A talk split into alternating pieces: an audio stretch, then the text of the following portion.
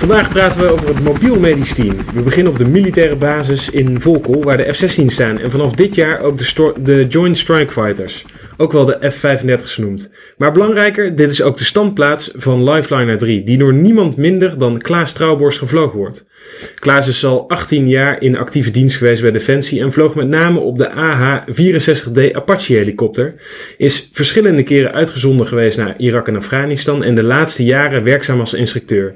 In 2015 maakte hij de switch naar de burgerluchtvaart en sindsdien werkt hij met veel plezier bij de ANWB Medical Air Assistance als piloot op de traumahelikopter met als Volkel. Klaas, welkom. Dankjewel. Met het mes aan tafel. De chirurgische podcast waar we een blik achter de schermen werpen bij de top van ons vakgebied. Klaas, voor de luisteraar heel kort. Ehm, wat is een Apache helikopter? De Apache helikopter is een gevechtshelikopter die eh, eh, niet is bedoeld om mensen te vervoeren, maar eh, bedoeld is om met de sensoren en de wapensystemen die eh, die, die aan boord heeft, eh, grondroepen te helpen om ja, hun doel te behalen. En ben je dan een teamspeler of een solovlieger? Absoluut een teamspeler. Ja, want met hoeveel mensen zit je in een helikopter? Met z'n tweeën. Maar wat ik net al zei, eh, het doel is niet eh, het vliegen. Het het doel van, van de Apache helikopter is het ondersteunen van, van grondroepen. Dus je bent altijd in zeer nauwe samenwerking met de mensen op de grond en andere mensen in de lucht om je heen om het, de klus te klaren. En wat is de taakverdeling dan? Eén die is primair bezig met vliegen en de ander is bezig met de tactische aansturing van, van de Apache. Dus de sensoren, de navigatie en de communicatie Mhm. met de grond. Oké, en als we dan doorgaan naar de helikopter die je nu vliegt. eh, wat voor helikopter vlieg je nu voor de ANWB? De Eurocopter eh, EC-135. En als je dan start als piloot bij de MMT, eh, word je dan een soort van ook ingewerkt, ingevlogen? Of is het dan succes, dit is helikopter, dit is je eerste dienst? Nee, er is een, een inwerktraject. Dus eerst de benodigde cursussen om überhaupt op dat type te mogen vliegen. En daarnaast de introductie in de operatie. In eh, het werk wat wij doen. En hoeveel vliegbazen zijn er nou in Nederland? Wat betreft de MMT? Eh, er zijn vier parate MMT's met, eh, met een helikopter. Eentje in Amsterdam, de Lifeliner 1. Rotterdam, de Lifeliner 2. eh Lifeliner 3 op Volkel, wij dus. En de Lifeliner 4 op vliegveld Eelde. En wat is nou de, wat is het, het gebied wat je kunt bestrijken met zo'n helikopter? In één vlucht zonder te tanken? Dat verschilt een beetje. Eh, hoeveel brandstof we mee kunnen nemen. Want eh, alles wat vliegt is eh, gelimiteerd qua gewicht. Dus er is een maximaal gewicht waar we mee de lucht in mogen. Dus het hangt een beetje af van het totaalgewicht van de bemanning. Maar grofweg, ja, minimaal 300 kilometer moeten we wel kunnen vliegen. Dus je zou, het, het hele bestrijkgebied is eigenlijk vanaf Volkel, zou je in principe naar de Wadden kunnen vliegen, mocht dat nodig zijn. Zeker. En we kunnen ook op heel veel plaatsen in Nederland eh, tanken. Dus eh, Hey, neem ons nou eens even mee, Klaas. Eh, je zit rustig eh, koffie te drinken. We zitten hier op de vliegbasis. Ehm, de pieper gaat. En dan? Maar Zodra de pieper gaat, gaat de piloot eh, naar de helikopter om eh, de helikopter op te starten. Eh, de arts eh, die eh, loopt mee. De verpleegkundige die gaat eh, het adres invoeren. Want op het moment dat de pieper gaat, weten we in principe alleen maar een adres. En eh, meer weten we nog niet. En eh, die komt vervolgens ook naar de helikopter. En we proberen binnen zo'n twee minuten dan in de lucht te zijn als team. En dan vliegen we in een rechte lijn naar de incidentlocatie toe. En hopen we onderweg meer eh, te horen wat er aan de hand is. Ehm, en wie zit er nou allemaal naast jou in de helikopter? Naast mij zit eh, de verpleegkundige. Die wordt ook wel HCM genoemd. En dat staat voor Helicopter Crew Member. En achterin zit eh, de arts. En wat is de taak dan van een, een verpleegkundige naast jou? De helicopter crewmember die heeft eigenlijk een dubbele pet op. Want die heeft een, een belangrijke taak tijdens de vliegoperatie. Dus die assisteert eh, mij met eh, het doornemen van de checklist. Eh, de, de helikopter crewmember die navigeert. En is dus een belangrijke steunpilaar voor de piloot in de vliegoperatie. En daarnaast uiteraard de medische taak van de verpleegkundige. Dus die heeft... dat is tweeledig wat ze doen. En hoe hard vlieg je nou eigenlijk als je op volle snelheid bent? Om en nabij de 250 km per uur. En het hangt een beetje af van hoe hard het waait. Dus we vliegen meestal op ongeveer 300 meter hoogte. En daar staat eigenlijk altijd wel eh, wind. En eh, ja, hoe meer eh, je de wind mee hebt, hoe harder je vliegt ten opzichte van de grond. Ja. Maar kruissnelheid ongeveer 250 Ja. km per uur. Ja. Ehm, en de belangrijkste vraag is eigenlijk, wanneer vlieg je vooral niet? Nou, dat is met name als uh, het zicht heel slecht is door bijvoorbeeld mist of als de bewolking heel erg laag hangt. Waar we het in het begin al over hadden, wij vliegen altijd op zicht. Dus dat wil zeggen dat wij ten alle tijden moeten kunnen zien wat de stand van de helikopter is aan de hand van de horizon buiten. En dat we onze positie moeten kunnen bepalen aan de hand van wat we buiten zien. En, en dan hebben we het gehad over het, het vliegen zelf. Um, als je gaat landen, waar, waar moet je nou rekening mee houden? Nou, dat zijn stiekem toch best wel veel dingen. Waar we het eerder ook al over hadden. Hè? We proberen zo dicht mogelijk bij het incident te landen. Uh, maar het moet wel veilig. Uh, nou, daarbij komt kijken, uh, we hebben een minimale afstand nodig van 25 bij 25 meter om uiteindelijk in te kunnen landen. Um, maar de obstakels die erop heen staan zijn van belang. de ondergrond is van belang. Is er helling ja of nee? Uh, maar ook kunnen we ervan afkomen. Als je een heel mooi groot sportveld hebt, uh, midden in de nacht, uh, dan kan het wel eens een uitdaging zijn om daarvan af te komen. Met de hekken die op slot zijn, waar niet altijd even makkelijk overheen te klimmen is. Um, um, dus ook de, de entry en de exit van, van de locatie zijn van belang. Um, los zand of losse spullen kunnen best wel uh, een issue zijn. Met name losse plastic zakken bijvoorbeeld, die uh, in het rotorsysteem terecht kunnen komen. Um, paarden. Paarden kunnen redelijk uh, in paniek raken en op hol slaan. kan ook een gevaar zijn. Um, Als je nou bent geland, de arts en de verpleegkundige sprinten weg. wat doe jij? Primair is op dat moment mijn taak de beveiliging van de helikopter zijn vaak uh, chaotische situaties waarbij er uh, natuurlijk of een ongeluk is gebeurd of iemand heel erg ziek. Vaak meerdere hulpdiensten aanwezig, uh, familie, omstanders die ja, overrompeld zijn door wat er allemaal gebeurt. Ja. dus ja, de mensen op afstand houden van de helikopter en hè, dus dat primair. En daarnaast daar waar nodig het team ondersteunen. Met, ja, precies, want je bent ooit in een ander interview gequote, ehm, blijf maar daar dit is netvliesvervuiling. Um, ja, wat, wat bedoel je daar precies mee? Nou, in ons werk worden we natuurlijk regelmatig um, uh, uh, in uh, contact gebracht met menselijk leed, om het zo maar te zeggen. dat hoort bij het werk. Maar ja, af en toe zijn er situaties. ja, als je niet direct benodigd bent bij de hulpverlening, ja, heeft het uh, geen toegevoegde waarde om uh, jezelf bloot te stellen aan uh, de, de grafische zaken of de emoties die daar spelen. En dan kun je beter maar op een afstand blijven. Ja, ja duidelijk.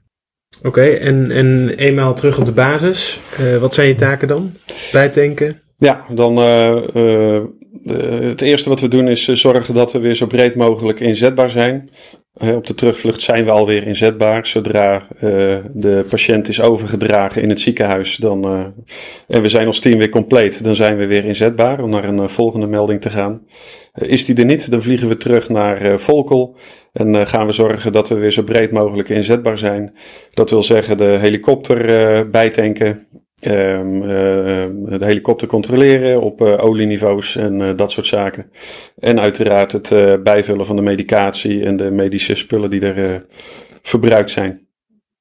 En als dat op orde is, dan proberen we ook voor onszelf te zorgen en de, de inzet te debriefen als team. Dank Klaas.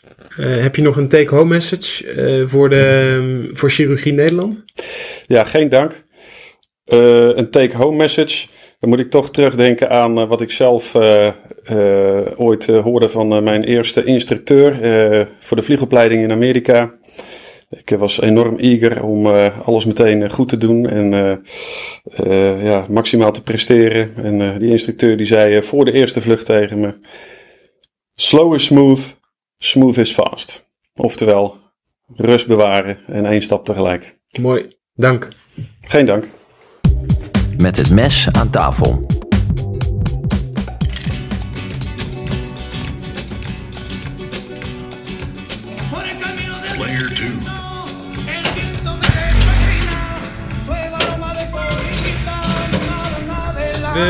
We hebben inmiddels de vliegbasis verlaten en um, ja, waar zijn we eigenlijk? Uh, we zijn uh, aanbeland niet in het Radboud UMC. Uh, het is code rood, het is ontzettend warm allemaal. Radboud De ehm, zalen in het Radboud werken maar met een airconditioning tot 30 graden. Dus dat leek ons niet slim om daar op te nemen. Dus vandaar dat we nu in de gamekamer van ehm, Joost Peters zitten. Met eh, overal om ons heen technisch Lego en eh, flipperkasten. Ehm, we zijn dus aangeschoven bij Joost Peters en Bas van Wageningen. Beide traumachirurg in het Radboud UMC en ook MMT-arts. Joost is sinds 2010 MMT-arts op de Lifeliner 3. En sinds 2012 staflid in het Radboud UMC. Hij is uh, rondearts bij diverse uh, wielerwedstrijden. Promoveerde met als titel ABC in Dutch Helicopter. Um, en is instructeur voor de Alert, OTC, HPS, ATLS, APLS, ALS, IEP, DSATC. Zijn we nog enkele afkortingen vergeten? Nou, dat is allemaal niet meer actief, denk ik, uh, Lars. Dat is een oud cv wat je hebt gehad. Oké, okay, nou, dat is tonig gezet. Uh, Bas is sinds 2013 MMT-arts en sinds 2015 staflid in het Radboud UMC. Hij werkte tijdens zijn opleiding een tijdje in Malawi en heeft zijn instructeurschappen wel volledig uitgeschreven. Bas en Joost, uh, welkom. Dankjewel. Bas, je bent lid van de Nederlandse Vereniging voor Duikgeneeskunde. Wat houdt dat in? Ja, dat je regelmatig onder moet duiken. Nee, um, um, ik, is een hobby. Duiken is een hobby en uh, verdiepingen en daarom lid van de Nederlandse Vereniging voor Duikgeneeskunde. Ik ben er niet heel actief in, maar ik volg het wel. Zo leer je wel wat van je collega's, hè? Ja, wist je Interessant? Nee. nee. En uh, we komen ook met het MMT wel eens in aanrekening met duiken ongevallen. Dus uh, in die hoedanigheid vind ik het leuk om daar wat meer uh, van te weten. Joost, je hebt een lidmaatschap bij de Nederlandse Vereniging voor Kwakzalverij. Leg Tegen uit. kwakzalverij, alsjeblieft. Ah, is dat ook de oude cv? Nee, dat is het uh, recente cv wel. Uh, dit. Um, ja, leg eens uit. Ik, uh, ik, ik, vind het een mooie organisatie. En ik denk dat de mensen die in mannen op zoeken naar goede behandeling beschermd moeten worden tegen mensen die daar een slaatje uit proberen te slaan. En dat is in essentie mijn motivatie geweest om, denk ik, al wel twintig jaar lid te zijn van die vereniging. En dat, uh, ik ben er niet heel actief, maar ik denk dat uh, de kleine bijdrage die ik jaarlijks daaraan overmaak, uh, wel goed besteed wordt daar. En het is goed als er af en toe een tegengeluid georganiseerd wordt door andere mensen waar ik dan financieel kan bijdragen. Dank voor de mooie introductie beiden. Ja, Bas, waar ben je opgegroeid en opgeleid? Ja, ik, ik ben geboren en getogen in Gouda. Daar heb ik eigenlijk de eerste twintig jaar van mijn leven doorgebracht met name gewoon mijn uh, schoolopleiding doorlopen en met name ook uh, actief geweest in de volleyballerij. Dat heeft me ook lang in Gouda gehouden. En daarna opgeleid in uh, Nijmegen, aanvankelijk gestudeerd gezondheidswetenschappen vanwege het uitloten voor de opleiding van geneeskunde. Na vier jaar een vervolgopleiding geneeskunde gedaan in twee jaar en daarna twee jaar kooschappen. En toen in opleiding in de regio Nijmegen en daar gebleven. Mooi, en Joost? Oosten des lands. Ik ehm, ben uh, in het mooie plaatsje Losser geboren. En uh, daar naar de middelbare school gegaan. Uiteindelijk naar het uh, Nijmeegse gekomen voor de geneeskundestudie. En het is niet heel fantasievol, maar ook niet meer weggegaan. Het bevalt me goed hier en zo blijven hangen. Dus ik ben een beetje ehm, nou ja, Nijmeegs geworden. Ik denk dat ik hier langer woon dan dat ik ooit in het, in het andere stuk van, van Nederland heb gewoond. Dus ik ben hier goed geland, zullen we zeggen. Letterlijk en figuurlijk. Ja, het is een mooi bruggetje. Hè? Ja, precies. Want het onderwerp van deze week is namelijk uh, het mobiel medisch team. Um, ja, de allereerste vragen zijn natuurlijk even een standaard rijtje vragen. Want hoe zijn jullie gekomen tot de opleiding tot MMT-arts naast je dagelijks werk als traumachirurg? Moet ik aftrappen? Ja. Nou ja, als je toevallig op de juiste plek die Chivo-constructie uh, kon uh, invullen en er was een vacature op het MMT, dan kon je daarvoor solliciteren. En zo ben ik daarvoor in aanmerking gekomen en opgeleid in het laatste stukje van mijn opleiding. Dat was toen uh, wel handig, want dan kon ik de stage anesthesie, misschien hebben we het daar later nog even over, hè, over de competenties die je moet uh, op, uh, opdoen. Maar dat heb ik mooi in het laatste stukje van mijn heelkundeopleiding kunnen doen, daar ook dispensatie voor gekregen. En eigenlijk op 1 januari, toen ik klaar was met, de, met mijn chirurgische opleiding, toen was ik ook klaar om, om echt het, het MMT-werk te kunnen doen. Dus ik heb eigenlijk maximaal gebruik gemaakt van mijn Chivo-periode om dat werk te kunnen leren en daarin te bekwamen. Voor jou hetzelfde, Bas? Nee, voor mij is dat iets anders gegaan. Ik ben in mijn tweede jaar, uh, ik zat in Arnhem voor de vooropleiding. De eerste vier jaar deed ik daar. In mijn tweede jaar heb ik een afspraak gemaakt bij toen de tijd uh, de baas van de trauma. Dat was Arie van Vught. En daar ging ik echt op audiëntie. Ik, uh, hij zei mij, wat kom je doen? Ik zei, nou, ik wil graag traumachirurg worden. En toen werd ik aanvankelijk volledig uitgelachen, omdat ik dat in mijn tweede jaar al, nou, al wist. Tenminste, dat vond hij op dat moment um, ja, bijzonder. Uh, vervolgens zei hij, ik heb hier plek voor de ABC-mensen en voor DEF. Waarbij hij eigenlijk bedoelde van, ik heb mensen voor de acute geneeskunde nodig. Maar ook voor de mensen voor de secundaire fractuurchirurgie. En ik heb aanvankelijk toen echt gezegd dat ik voor de DEF zou gaan. Uh, ik ben heelkunde en traumachirurgie gaan doen voor het opereren. Dat was voor mij heel duidelijk. Uh, nou, dat was goed. Dus eigenlijk was toen mijn Chivo-schap al geregeld. Weliswaar moest ik een jaartje overbruggen naar Joost. Maar uh, Sorry. dat is wel, toen wel uh, gelukt. Ik kreeg via Van Laarhoven een plek in een aantal perifere ziekenhuizen, waaronder Winterswijk en Hogeveen heb ik gezeten. na dat jaar kon ik terugkomen als Chivo.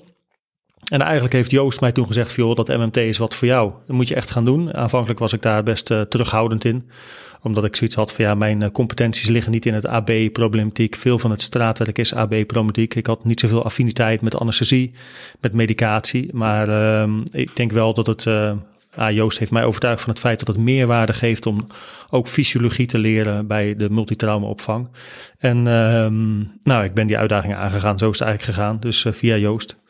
En uh, gesolliciteerd, je wordt ervoor gevraagd, min of meer. Van er komt een plek, is dat iets voor jou? En dan moet je uh, een soort ballotagecommissie doorheen. Het is bij best wel anesthesiologisch, maar dat, uh, dat was prima.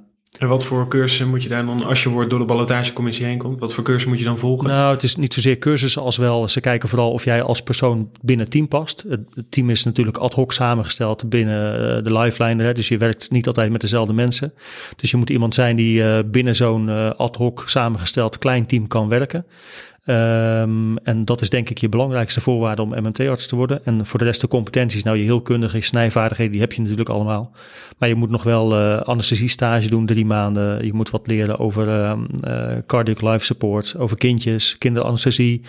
Um, ja, dat, daar moet je in investeren. En ik denk dat je als traumachirurg daar meer in moet investeren dan als anesthesioloog. Zijn dat allemaal cursussen die je ernaast naast je opleiding uh, kunt doen? Ja, gedeeltelijk uh, zitten die cursussen wel in de heelkundeopleiding. Hè, de DSATC en uh, de brandwondencursus, die heb je natuurlijk wel gedaan. En veel differentianten zullen ook de ATLS wel gedaan hebben. Ik denk niet dat er cursussen zijn die je goed kunnen voorbereiden voor het werk op straat. Dus je leert in cursussen systematiek, denk ik. En je leert uh, background. Uh, je leert uh, een beetje uh, de grosso modo pathologieën, misschien wat epidemiologieën. Wat zie je veel. Maar de rest is allemaal learning on the job. En vooral ook inlezen. Ja, want dan hebben we het meteen over hè, wat jullie zien op straat. Want wat, wat voor patiënten zie je nou het meest op straat? Meeste is toch wel traumapatiënten. Je moet niet vergeten dat het natuurlijk niet voor niks in de volksmond de traumahelikopter heet. Het is wel tegenwoordig steeds vaker wel uh, wordt gezegd, we doen veel meer dan trauma. Maar volgens mij is nog steeds driekwart van de patiënten is trauma gerelateerd. En dan is het niet alleen verkeersongevallen, uh, auto-ongelukken, maar ook natuurlijk val van trap, uh, bedrijfsongevallen, nou ja, noem het allemaal op. Dat, dat is toch wel het, het, grootste gedeelte. En ook 20% ongeveer kinderen, dus kindergerelateerde problematiek. En dan heb je het over zieke kinderen, respiratorisufficiënte kinderen, reanimaties bij kinderen. Nou, dat zijn natuurlijk wel hele aparte patiëntencategorieën. Uh, en, en ja, de coronatijd hebben natuurlijk veel coronapatiënten ook op, uh, thuis, uh, thuis moeten behandelen. Intoxicaties, nou ja, je kunt het zelf een beetje verzinnen. Hè, de ambulancezorg en met name waar de ambulancezorg wat ondersteuning nodig heeft. Naar 75% trauma. Ja, zo ongeveer. Kan ja, het is, volgens mij is het 70 procent. Ja, dus zoiets, ja. drie kwart is wel redelijk, ja. denk ik. Wat zijn dan jullie voorbehouden handelingen ten opzichte van de ambulance? Uh, nou ja, voorbehouden handelingen, dat klinkt alsof uh, iets, uh, volgens mij is dat meer een term voor de verpleegkundige, hè, voorbehouden handelingen. Hm. Maar de, de dingen die wij kunnen doen is natuurlijk gewoon de ziekenhuiszorg naar het, de patiënt toe brengen. En als je bedoelt, wat doen wij anders dan de ambulance diensten? Hè, dan is de, nou ja, als je, wij houden van systematiek, hè, als je bij de A begint, is natuurlijk de intubatie. En dan met name de intubatie met gebruik van medicatie. Ambulance diensten hebben wel de mogelijkheid de patiënt te intuberen, maar hebben niet de protocolaire afspraken om daar medicatie bij te mogen gebruiken. He, dus dan moet je denken aan reanimaties bij mensen met een uh, circulatiearrest, waar dan wel geïntubeerd kan worden. Maar als iemand nog wel wat uh, neurologische functies heeft, dan is het niet zo dat er spierverslapping en um, sedatie gegeven kan worden, de ambulance dienst. En dat hebben wij natuurlijk wel in het arsenaal zitten. Dus de luchtwegmanagement, de, de thoraxinterventies, torcostomieën, torcotomieën enzovoort. De amputaties, nou ja, de, de dingen die iedereen zich wel een beetje kan voorstellen bij het werk. En wat uh, natuurlijk door, het, door de, de grote inzetgebied wat we hebben en de pathologie die wij zien, uh, voor ons vaker voorkomt dan voor een ambulanceverpleegkundige. Waardoor wij dus meer expertise daarmee hebben. En ook met onze achtergrond uit het ziekenhuis daar gewoon wat makkelijker mee om kunnen gaan. Ja, we hadden het natuurlijk ook al net even over een groot gedeelte van de opleiding hè, uh, anesthesiologisch is. Um, en om maar meteen met de knuppel het hoenderhok te gooien. Het team bestaat in principe uit een piloot, verpleegkundige en een traumachirurg van anesthesioloog. Wat is nou handiger op een heli? Een traumachirurg of anesthesioloog? Een MMT-arts, denk ik. Wij maken dat onderscheid eigenlijk niet. En ik denk als je dat onderscheid gaat maken, dan zit je op een hellend vlak. Dus uh, ik, uh, ik, ik kan mijn hand in het vuur steken, vooral mijn MMT-collega's. En ik hoop dat zij dat vice versa ook doen. Wij hebben in Volkel wel echt nog uh, relatief veel chirurgen. Het is ook aan het afnemen. Dat heeft ook met logistiek te maken. Dat er gewoon een kleine traumachirurgisch team is. Dus als er een vacature is op het MMT, hebben wij niet per se een vacature in ons team. Dus wij hebben wel wat plaatsen verloren. Momenteel zijn er nog drie chirurgen die vliegen. Maar de we hebben een recente een ronde gehad waarbij we weer nieuwe mensen aannemen. Die zijn allemaal wel al voorgeselecteerd voor het MMT. Tenminste twee van de drie, voor zover ik nu kan zien. Um, en die ja, zijn ook tijdens de sollicitatieprocedure al gezien door de collega's van het MMT. Om te kijken of dat mensen zijn die daarin zouden kunnen passen. En bij ons, en met name de HCM-groep, dus de verpleegkundige groep, die, uh, die kan eigenlijk het beste het onderscheid maken van is er nu daadwerkelijk een verschil. En dat, dat komt er niet, uh, niet echt duidelijk uit. Dus zij werken, je ziet natuurlijk competentie verschillend. Als je een kinderintensivist hebt, die we voorheen ook hadden, dan heeft hij expertise op kinderen. Dat is, dat is logisch. En als wij een multitrauma patiënt hebben, dan zijn wij wat meer dan onze eigen comfortzone. Als je een cardiale reanimatie heb je misschien liever een anesthesioloog. Maar je hebt niet een pluripotente specialist voor de heli. Die bestaat gewoon niet. Dus we hebben allemaal competenties. En wat wij als team proberen, is om iedereen naar een bepaalde bandbreedte te krijgen. Dus ik deel mijn competenties met de rest en vice versa. En voorheen was dat allemaal uh, gestructureerd in maandelijks onderwijs, waarbij we één uh, stukje uitdiepte. Inmiddels uh, zit er echt een hele, ja, bijna syllabus achter. En uh, binnenkort gaan we ook weer met nieuwe procedures starten. De ECMO is nu opgestart in Rotterdam. Dat betekent dat wij als traumachirurgen prehospitale ECMO's moeten gaan doen.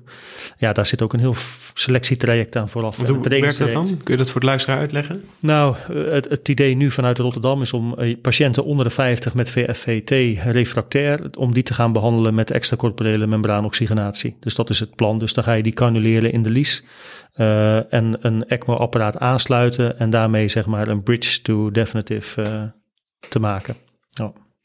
Right. En, en, en, jullie hebben hè, dus al in de opleiding een, een groot deel anesthesie gehad. Geldt dat voor de anesthesiologen dan vice versa? Dat ze tijdens de opleiding ook een deel met jullie mee opereren? Ja, maar dat is best wel een beperkt gedeelte. De, de, chirurgische handelingen die je moet kunnen doen zijn thoracostomieën.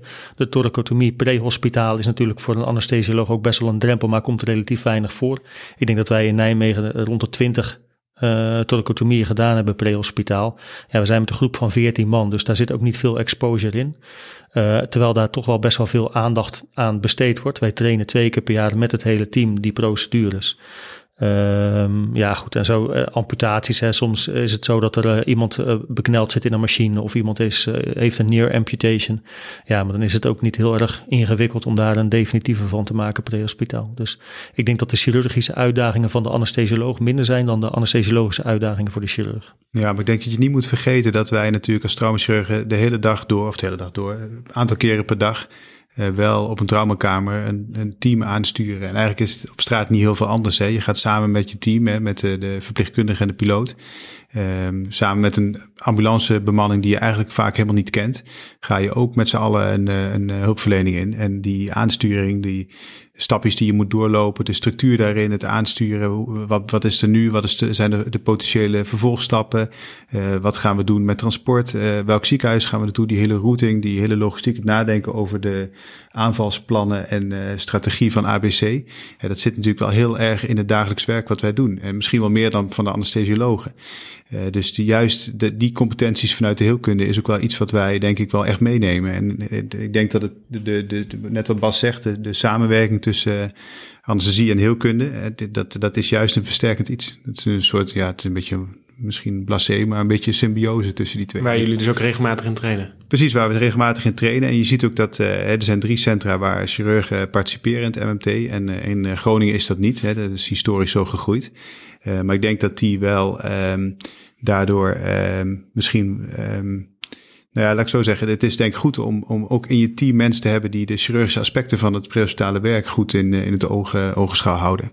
En nou ja, dat is denk ik wel ook een pleidooi ook voor de chirurgen onder ons om dit ook niet langzaam te laten verdunnen en uit het chirurgisch pakket te laten verdwijnen. Nee, Joost en ik zijn ook uh, in, in Groningen geweest om daar de chirurgische vaardigheden voor de MMT-artsen te trainen. Dus in die zin uh, komen wij in die regio ook. En wat ik denk ook heel belangrijk vind, en dat sluit aan bij wat Joost zegt, is dat wij zeg maar, vanaf de straat tot aan de revalidatie betrokken zijn. Als anesthesioloog is het eigenlijk heel fragmentarisch. Je doet een A of een B-probleem oplossen, je gaat naar het ziekenhuis, je geeft hem daarover en zie je de patiënt nooit meer terug. Maar wij zien de hele logistiek daarna en ook de implicaties die het heeft voor een patiënt en misschien wel uh, voor het gezin of, of de familie daarachter. Ja, omdat je hem naar je eigen centrum Precies nou, nee, dat, dat wil ik niet. absoluut juist niet zeggen. Wij vliegen altijd naar het centrum, wat op dat moment het dichtstbijzijn is, maar wel het juiste centrum voor de patiënt. Dus als ik een neurotrauma patiënt heb en ik zit in de buurt van Tilburg, dan ga ik naar Tilburg. Uh, altijd. En daar is, daar is eigenlijk geen uitzondering. Wij kiezen altijd voor de logistiek, juiste ziekenhuis. En niet voor. En het kan wel zo zijn dat wij voor Nijmegen gaan, dat we bijvoorbeeld zitten met brandstoftekort of wat dan ook. Dat kan wel een reden zijn. Uh, en er is recent ook een heel onderzoek geweest vanuit uh, Geert-Jan van Geffen, waarbij die heeft gekeken: worden er mensen uit een regio gevlogen? Want dat verwijt komt wel heel vaak. En eigenlijk gaat het om heel weinig patiënten. En dat is vooral in de regio Rotterdam, heb ik begrepen, ten opzichte van Tilburg. Daar, daar zit iets scheef, maar dat is het enige in heel Nederland.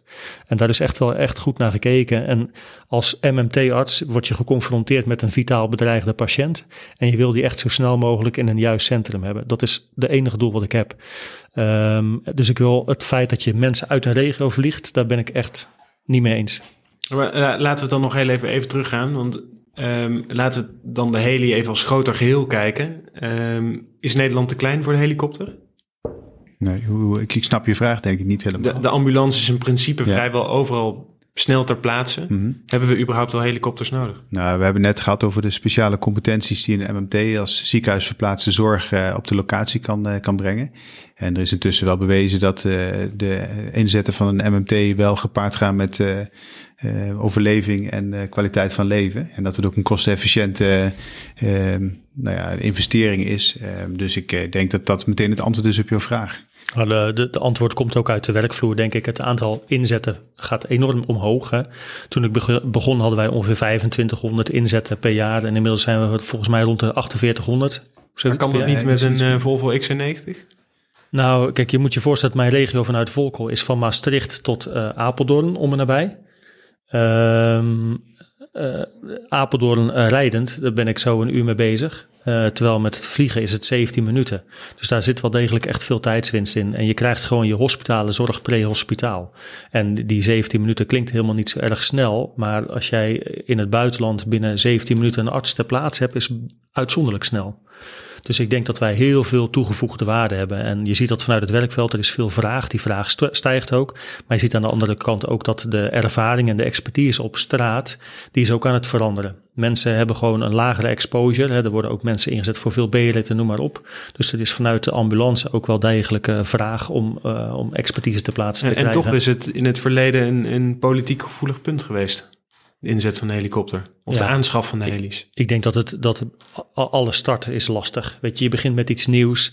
Uh, en een, een, helikopter in Nederland, op elke straathoek is, uh, is een ziekenhuis. Hè, dat was het, het, idee. Maar als je nu kijkt dat wij in Nederland verdeeld hebben in regio's. En dat we daar uh, zeg maar dedicated centra hebben voor de, voor de multitrauma's. Dat zal voor de andere indicaties absoluut ook zo zijn.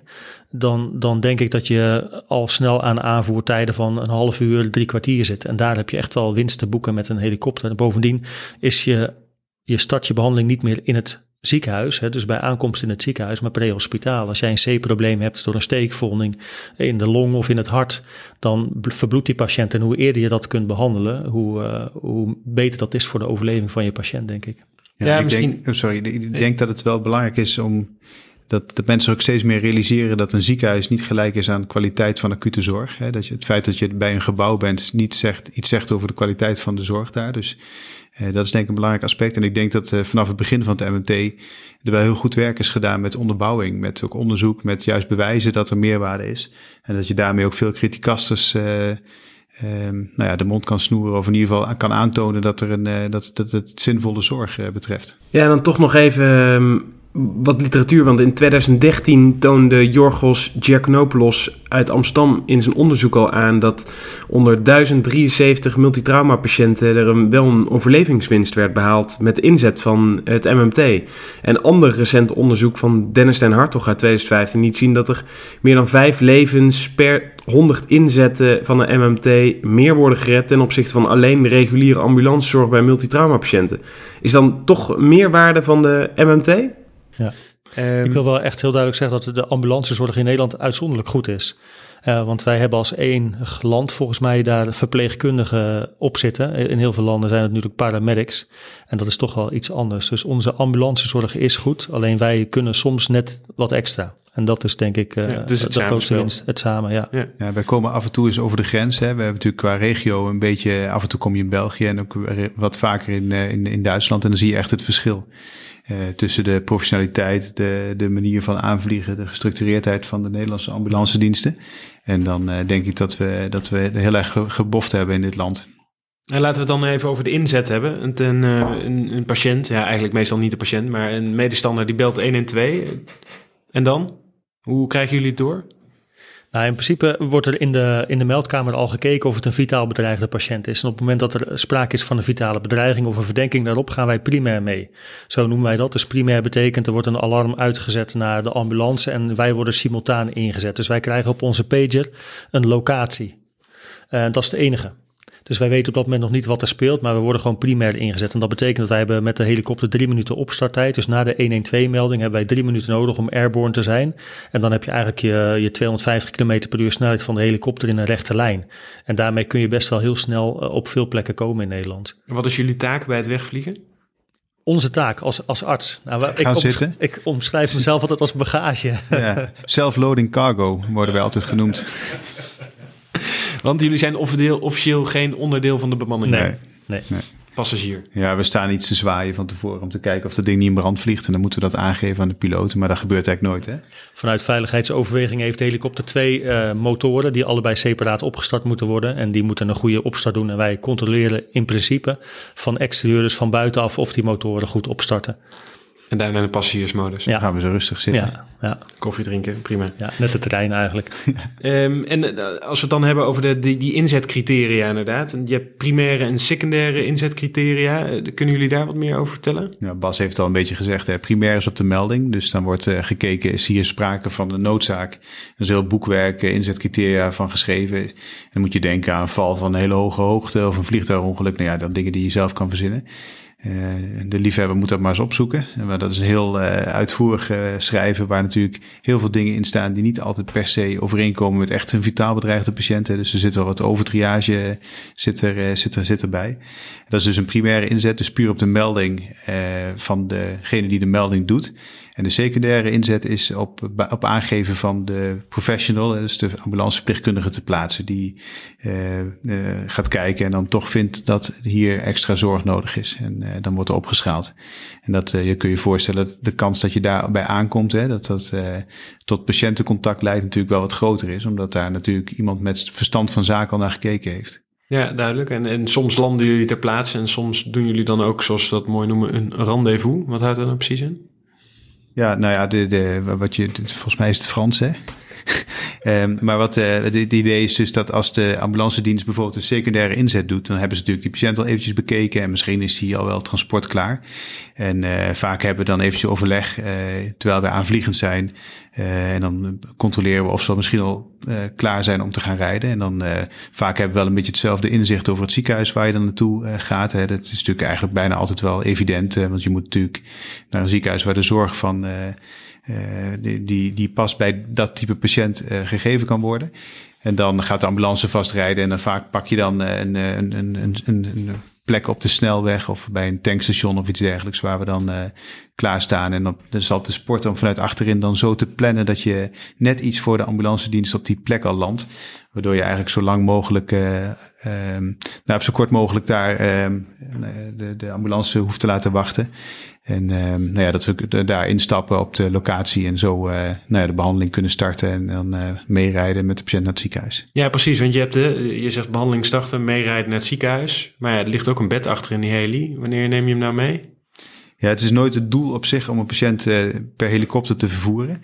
je kan je wel voorstellen als je op een onhandige locatie een patiënt moet behandelen. Hè, bijvoorbeeld een mountainbiker midden op een, een open veld in het bos waar geen ambulance kan komen. Of een visser die ergens in een uiterwaard staat te vissen en een probleem krijgt. dan kom, kun je, heb je soms geen mogelijkheid om met een ambulance daar een patiënt mee te nemen. Um, en als je een hele grote afstand moet overbruggen naar het ziekenhuis, hè, bijvoorbeeld met een kindje die naar een kindercentrum moet, dan wordt het wel de moeite waard. En het ligt ook een beetje aan je regio. Als je in het westen vliegt, dan transporteer je een stuk minder dan nou ja, op, de, op de drie bij ons in, uh, in, in, in het Nijmeegse. Omdat waar, waarom niet dan? Waar, waarom... Nou ja, omdat de ziekenhuisdichtheid en met name de ziekenhuisdichtheid uh, met level 1 zorg of met kinderzorg zodanig is en het wegennetwerk zodanig is dat je heel snel eigenlijk over de weg um, op locatie kan komen. Het kost gewoon net iets meer tijd om de patiënt in de helikopter te installeren. En je kan ook wat minder. Hè? Je kunt uh, eigenlijk aan één kant van de patiënt nauwelijks bij. Je hoort eigenlijk in de riemen te zitten. En je zit eigenlijk in je eentje maar achterin, waar je in de ambulance altijd met een verpleegkundige op zijn minst en soms ook met de HCM, dus de verpleegkundige van de heli, uh, meerijdend uh, samen behandeling kan, uh, kan voeren. Dus um, nou ja, de, de, de, je, je, je, je hebt gewoon minder opties onderweg tijdens het transport. problemen nog? Sorry? Luchtdrukproblemen? Nee, de hoogte waarop wij vliegen is niet zodanig dat je daar, uh, net als in een vliegtuig, uh, drukcabines of iets dergelijks voor nodig hebt. Dus dat uh, lijkt mij niet het probleem wat, wat hier gaat spelen. In- en uitladen kost ook veel tijd. Dus de helikopter in- en uitladen moet je ook drie, vier minuten per in- en uitladen rekenen.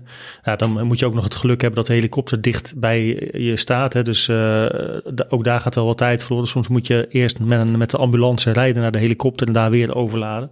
Dus ik hou zelf aan als ik binnen 20 minuten niet in level 1 kom, dan overweeg ik transport met de heli, mits dat tijdswinst oplevert. Dus het kan best zo zijn dat ik toch 35 minuten ga rijden, omdat de helikopter buiten het dorp staat. Met name s'nachts kan dat een probleem zijn. Je mag s'nachts niet landen in de bebouwde kom. Nee, oké. En um, ja, de behandeling, we hadden het net al even over. Je kiest het juiste ziekenhuis waar je naartoe gaat. Is dat altijd level 1? Of? Nee, helemaal niet. Kijk, het ligt er een beetje aan waar je op voorsorteert. Als je iemand hebt met een hoog energetisch trauma op de snelweg, dan zal je selecteren op een level 1 traumacentrum. Maar als je iets cardiaals hebt, of je hebt een kindje, of je hebt een slechte partner of wat dan ook, dan kan, dat bepaalt allemaal waar je heen wil. Um, maar ik denk wel dat de grotere ziekenhuizen wat beter goed geïntegreerd zijn voor verschillende pathologieën. Dus wij vliegen daar meer op, dus meer op de level 1 dan op de perifere ziekenhuizen. En dan kom je daar aan. Heb je dan nog een taak in het ontvangende ziekenhuis? Nou, in principe houdt jouw taak op op het moment dat je hebt overgedragen.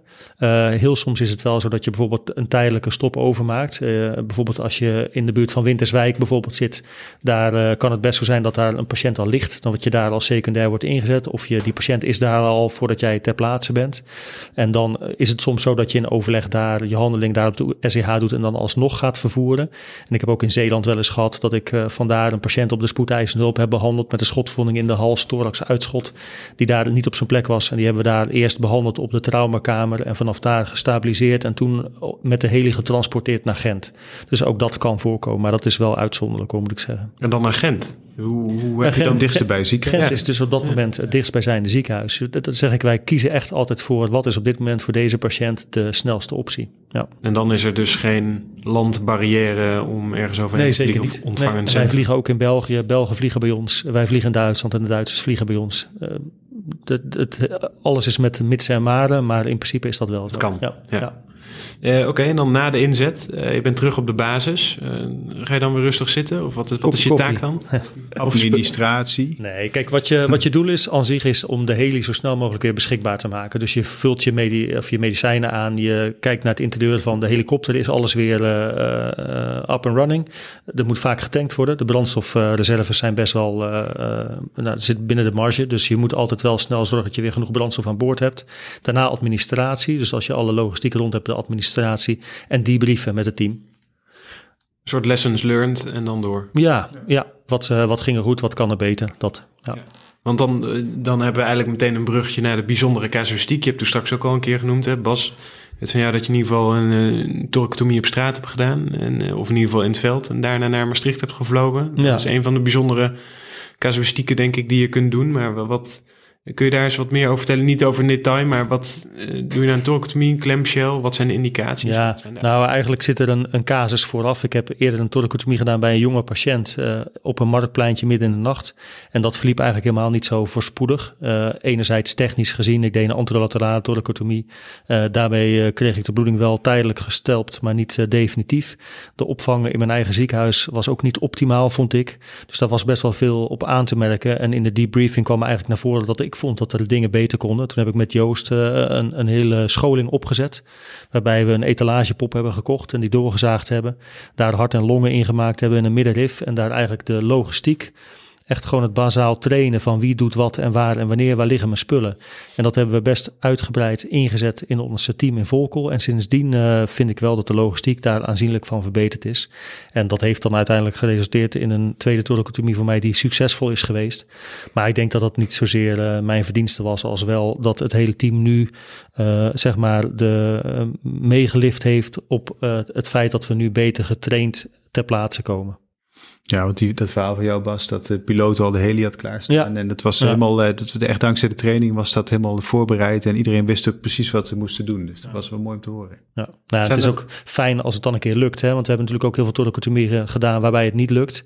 En je moet af en toe een succeservaring hebben als team om, om ook te snappen waarom je daarvoor traint. Anders wordt het best wel een beetje een, eh ja, een zwanendans. Hè? Heb je de patiënt daarna nog teruggezien? Nee, dat was een buitenlandse patiënt. Maar de, de collega's uit Maastricht, eh, een orthopeet heeft haar eh, opgevangen toen de tijd. En ik, Orthopeed? een orthopeet, ja. Jezus. Dat was beter dan mijn eigen ziekenhuis. Dat was nog pijnlijker. Maar dat was eigenlijk buitengewoon goed. En het is wel leuk. We hebben een keer nog een, een scholingsavond gehad in die regio. Dus in die zin wordt het altijd wel vervolgd en, en maximaal uitgemolken. Er is nog een case report van gekomen. Ook uit Maastricht. Dus dat is wel leuk. Oké, mooi. Ehm, dan een andere eh, nieuwigheidje op de, de MMT. De inzet van de prehospitale echografie. Ja, nieuwigheid. Dat is Ja. oud nieuws, Lars. Oh, sorry. Dat is denk ik al wel, nou, 15 jaar. Ja, denk ik ook wel. Maar echo je nou Sorry. steeds meer? Nou, het is geen doel op zich om een echo te maken, wat mij betreft niet. Ik eh, weet dat sommige mensen heel graag die echo in de hand hebben als ze uitstappen. Eh, maar ik denk dat je een vraag moet willen beantwoorden waar je ook consequenties aan eh, wil verbinden. En ehm, die, nou ja, ik, ik gebruik hem wel, maar niet, niet standaard. Ik, eh, ik, ik, ik moet zeggen dat ik ook niet vind dat het tijd moet kosten als, eh, als, er, als er nog andere dingen zijn die belangrijker zijn. Ik echo wel regelmatig als ik aan het rijden ben op weg naar het ziekenhuis. Om te kijken of er bijvoorbeeld vrij vocht zit. Nou dat is dan fijn om door te geven aan het ziekenhuis. Want dan kunnen ze wellicht daar rekening mee houden met transfusie enzovoort. Ehm, en ik moet zeggen dat ik de echo veel gebruik. eh, een beetje op een negatieve manier. Om bijvoorbeeld bij een reanimatie eh, echt via HSVT's te kunnen uitsluiten. Hè. Het is best moeilijk om in de hectiek van het moment, hè, openbare weg bijvoorbeeld, om dan precies te luisteren naar de longen enzovoort. En sliding sign, tamponade, spanningspleimatoors, dat zijn dingen die je natuurlijk, en ook de vullingsstatus, heel goed op een echo kan zien. En misschien wel veel beter dan met je stethoscoop. Dus het is een beetje een soort moderne stethoscoop in mijn idee. Eh, en ook eh, wel een heel belangrijk middel om eh, dingen die je zou kunnen behandelen, bijvoorbeeld bij een traumatische reanimatie, in kaart te brengen en ook aan het team te kunnen laten zien dat het niet speelt. Hè? Dus dat je eh, dus echt geen spanningspleimatoors hebt, echt geen tamponade. En dat je dan dus helaas soms moet concluderen op basis van de echobeelden dat je niet een zinvolle medische behandeling mee bezig bent. En daar kan eh, nou ja, het beeldend maken van zo'n van zo'n eh, diagnose, of ja, de afwezigheid van een diagnose, kan ook voor het team een eh, motivatie zijn om erachter te staan dat je bijvoorbeeld stopt met een behandeling. Ja, en als we het inderdaad dan over een zinvolle behandeling hebben. ehm, een zwangere met een hemodynamische instabiliteit, sectie op straat. Instabiliteit of een arrest? Ja, zeg jij het maar. Nou ja, het liefst heb ik gewoon instabiliteit, want dan hoef je niet, misschien wat minder te doen. Nou ja, de perimortem sexual, wat trouwens een hele vervelende term is, hè, want dat impliceert al een mortem, hè, dat impliceert natuurlijk al de dood. Uh, nou ja, dat, ik, ik, hoop dat, ik heb het gelukkig niet hoeven doen. Ik hoop niet dat ik ermee te maken heb. Ik weet dat er in, in Nederland wel een aantal keren die uh, behandelingen heeft moeten plaats hebben. Uh, nou, ik denk dat je een hele goede, um, nou, als, je, als je een goede patiëntselectie doet, dat een hele goede behandeling kan zijn uh, om te kijken of je de, het, het, uh, het, scenario ten goede kan keren. Maar ik, ik, zit er niet op te wachten, moet ik eerlijk zeggen.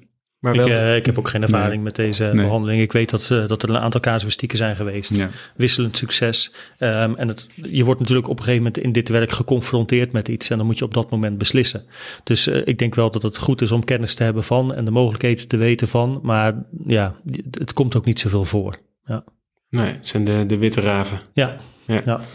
Ehm, als we dan doorgaan naar het kopje, ja, ook niet geheel onbelangrijk bij jullie, hemostase en bloedproducten. Ehm wat is het Triad of Death ook alweer? Maar dit weer, we missen er één. Nou ja, dat, eh, ik denk dat we voor deze web eh, of deze podcast dat niet, misschien niet hoeven uit te leggen. Maar het mag duidelijk zijn dat als jij een bloedverlies hebt, dat je soms niet eh, snel genoeg in het ziekenhuis kan zijn voor transfusie. En eh jaren geleden lieten we dan bij bijvoorbeeld vastzittende patiënten in een auto bloedproducten uit een uh, naburig ziekenhuis uh, met de politie of met uh, ambulance of met de, een ander autootje naar de locatie komen. Uh, tegenwoordig nemen we erytrocyten mee. En ik denk dat dat een opmaat is naar uh, misschien wel uiteindelijk heel bloed. Hè? Dus uh, niet, niet alleen de erytrocytenconcentraat, maar ook plasma.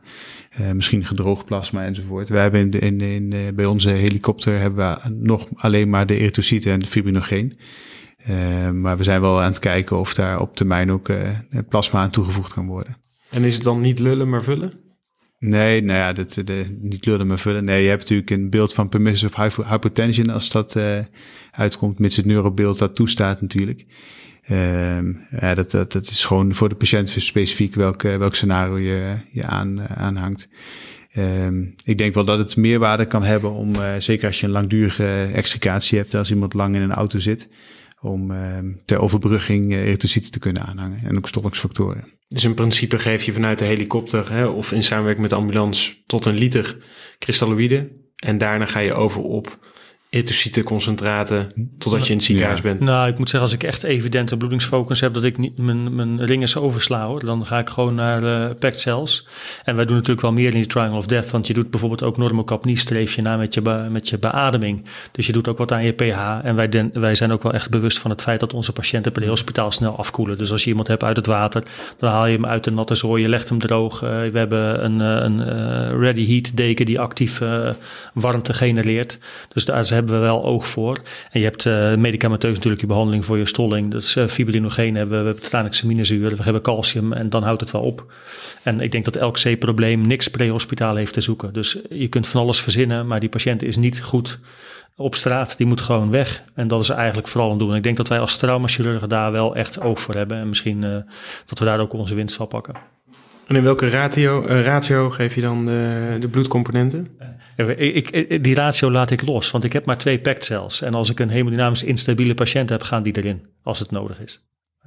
Dus 1 1 1 is allemaal ja, we zijn leuk. best nou, pra pragmatisch. Ja, pragma het is pragmatisch werk, Lars. Het past allemaal niet zo in de geëikte protocollen. En, um, maar wat wel binnen de geëikte protocollen inmiddels past, is uh, het geven van het tranexaminezuur. Uh, gaven we eerst altijd. Um, Crash 2 trial, uh, Joost, nu niet meer. Waarom niet? Jawel, bij hemodynamisch instabiele patiënten bij verbloeding uh, is dat nog zeker wel gangbaar.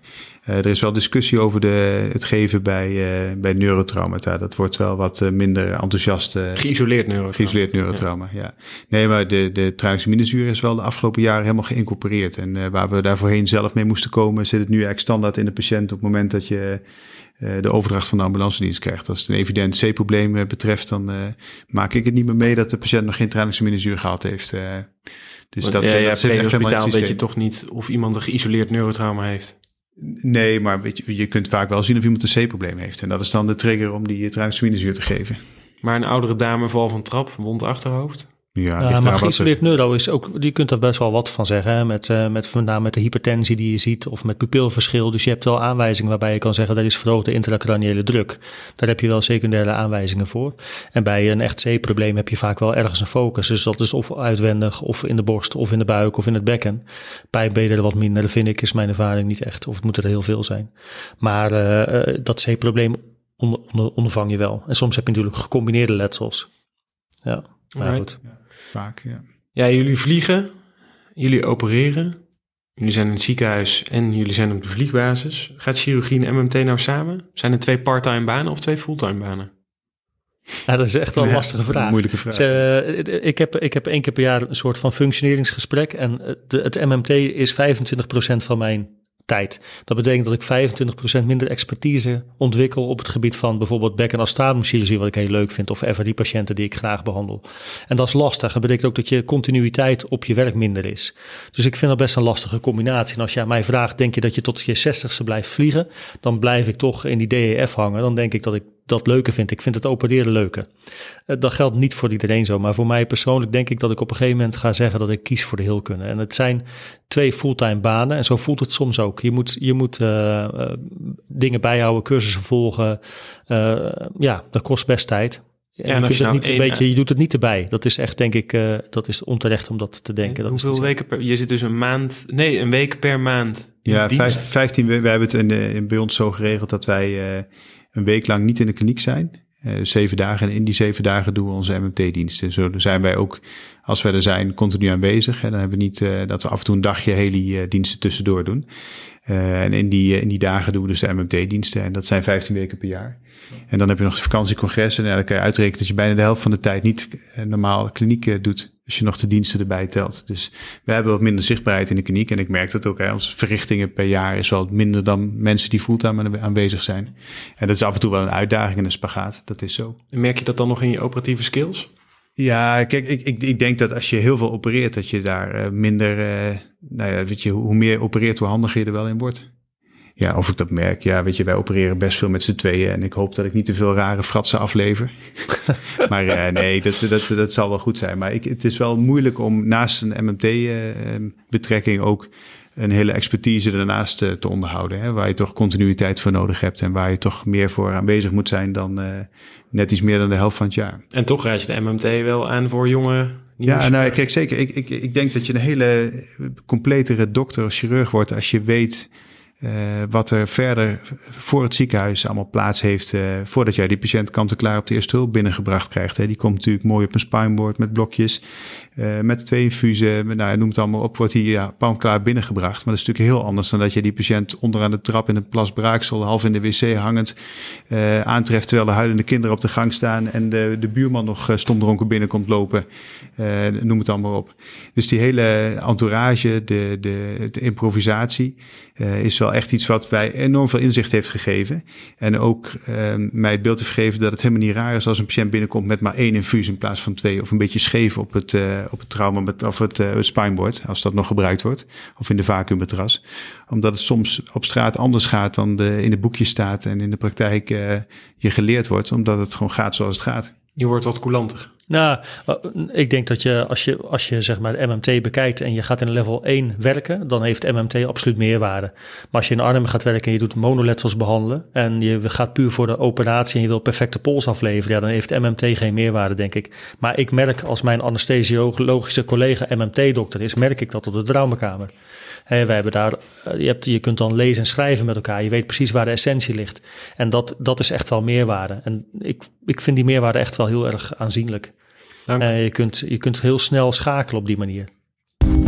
Quick for. Ehm, we nemen met eh, onze eh, sprekers ook altijd nog even de quick four door. Ehm, eh, waarbij we een aantal vragen heel kort met jullie bespreken. Bas, eh, wat is je grootste passie buiten het ziekenhuis? Buiten het ziekenhuis. Ik eh, doe heel graag dingen bouwen en verbouwen. Dus eigen schuren, mijn huis, dat soort dingen. Ja, dat is een beetje met de paplepel in eh, gegoten.